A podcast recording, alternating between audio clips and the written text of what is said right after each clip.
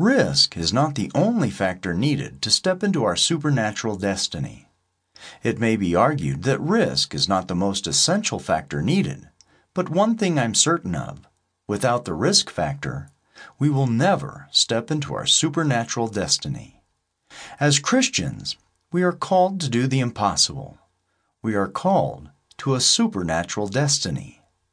The angel of the Lord encouraged Mary that nothing is impossible for those who believe. Matthew chapter 17 verse 20. As believers, then, we are commissioned to live a supernatural lifestyle of risk taking in order to accomplish the impossible. Jesus commanded his disciples to preach this message The kingdom of heaven is near.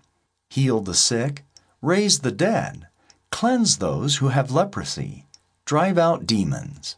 Matthew chapter 10 verses 7 and 8.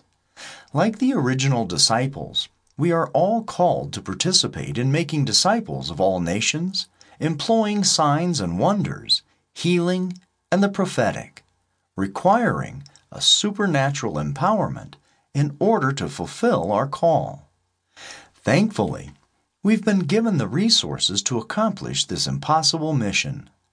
Like Jesus, as described by Peter in Acts chapter 10 verse 38, we have been anointed by the Holy Spirit and with power, and God is with us. On the day of Pentecost, the church received the first fruits of the more that was to come in the empowering presence of the Holy Spirit. Like the disciples, we've been completely equipped to carry out our commission.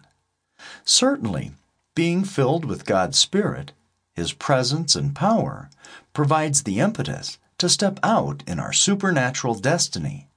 But at some point, we must take risk to release what is inside of us. The only way to accomplish our supernatural destiny is by taking risk. John Wimber taught me that faith is spelled R I S K. I developed an acronym using the word risk, which will help you as you read through this book. R stands for radical. There is nothing safe about taking risk. It often looks unreasonable and unattainable to onlookers as well as those taking risk. I stands for individual. No one can take risk for us. Each one of us must do it ourselves. S stands for sensible. Risk is a key core value of the kingdom. Therefore, it makes sense to pursue a lifestyle of risk. It is normal. K stands for kinetic. We cannot just talk about risk. We must set it into motion. We must do it. Throughout the course of this book, Chad and I will be using the word risk to describe faith. These two words are inseparable. Without faith, a person cannot take risk. And without risk, there is no faith. Furthermore, there is a difference between the faith and having faith. Throughout the New Testament, the faith is used to describe Christianity. A person can be in the faith, but not living by faith. I've gone through seasons of my own life in which I've opted for a safer Christian journey. I've found, however, that the only way to step into my supernatural destiny is by continually looking for opportunities to break through the fear barrier and take increasing measures of risk. Throughout this book, Chad and I will be focusing on various principles that have helped us step across the chicken line and step into our supernatural destiny. This is most certainly a father and son project in attempting to give unbiased perspectives, we didn't read each other's chapters until we had each completed our writing.